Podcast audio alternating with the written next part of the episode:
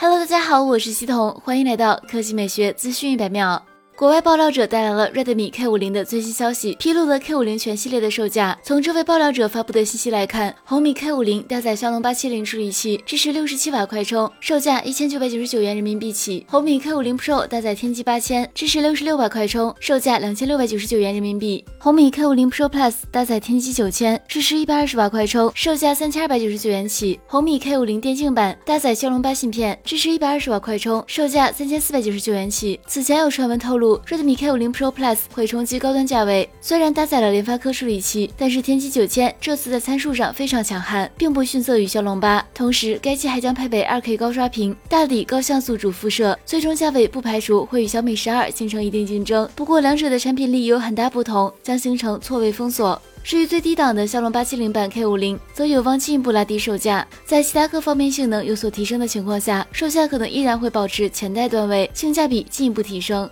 来看第二条新闻，近日一加十 Ultra 的概念渲染图被曝光，展示了这款新机的外观设计。从渲染图来看，一加十 Ultra 沿用了一加十 Pro 的设计风格，在外观上基本一致，但对于后摄模组进行了大刀阔斧的改动。一加十 Ultra 并未沿用一加十 Pro 的三摄模组，而是将下方的镜头与环状闪光灯改为了一颗矩形潜望式长焦镜头。这颗潜望式长焦镜头的加入，使得一加十 Ultra 拥有更广的光学变焦范围，在摄影上相比一加十 Pro 更具优势。不过，由于目前尚未公布任何数据，因此并不清楚这颗长焦镜头的具体表现。到目前为止，一加十 Ultra 的相关信息并不多见。值得一提的是，如果该渲染图属实的话，一加十 Ultra 将会是一加系列内第一款采用潜望式长焦镜头的手机。这一变化应该得益于其与 OPPO 的正式合并。好了，以上就是本期科技美学资讯秒秒的全部内容，我们明天再见。